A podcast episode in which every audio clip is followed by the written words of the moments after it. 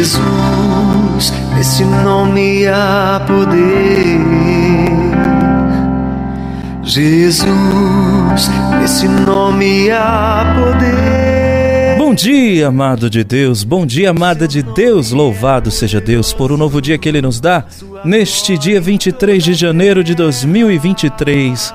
Juntos estamos para refletir a palavra do Senhor que hoje continua falando sobre o poder que ele tem de expulsar demônios, o poder que ele tem sobre o mal. E esse mesmo poder ele nos dá, essa mesma autoridade ele nos concede para expulsarmos o mal da nossa vida. Então vamos juntos colocar este evangelho para nós hoje, no dia de hoje, o que podemos aproveitar dessa palavra. Vamos entender melhor. Em nome do Pai, do Filho e do Espírito Santo. Amém. A reflexão do Evangelho do Dia. Paulo Brito.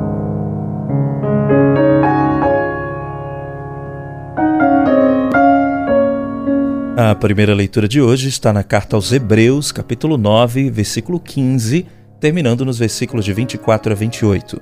O salmo responsorial de hoje é o 97, o refrão: Cantai ao Senhor Deus um canto novo, porque ele fez prodígios. O evangelho está em Marcos, capítulo 3, de 22 a 30.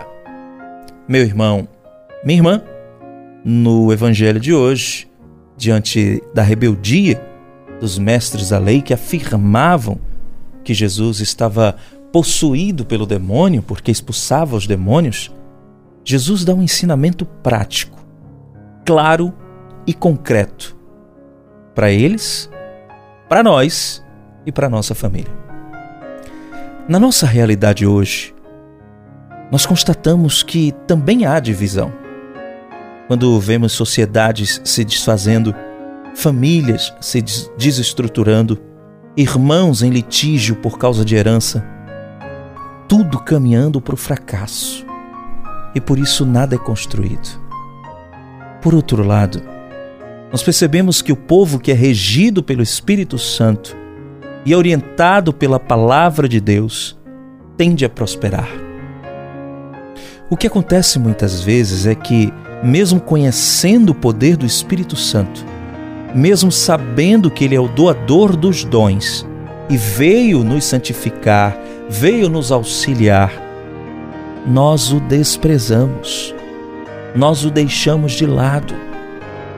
Este é o pecado contra o Espírito Santo a que Jesus se refere mesmo diante das evidências, mesmo diante das provas, nós não queremos reconhecer o poder de Deus.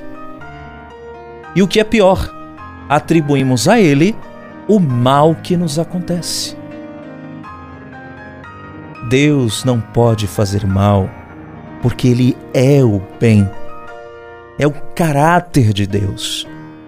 Ele é o bem. Para o pecado contra o Espírito Santo, não há perdão. A Deus pertencem o poder, a glória, o bem, o amor e tudo o que é de bom. O que é do demônio é o mal, é a revolta, a mentira, a traição, a dissimulação, o desamor.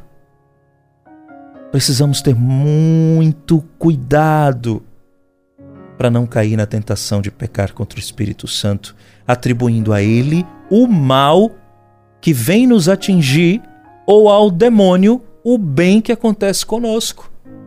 Deu para entender? Quando eu atribuo a Deus o mal que me atinge, eu peco contra o Espírito Santo.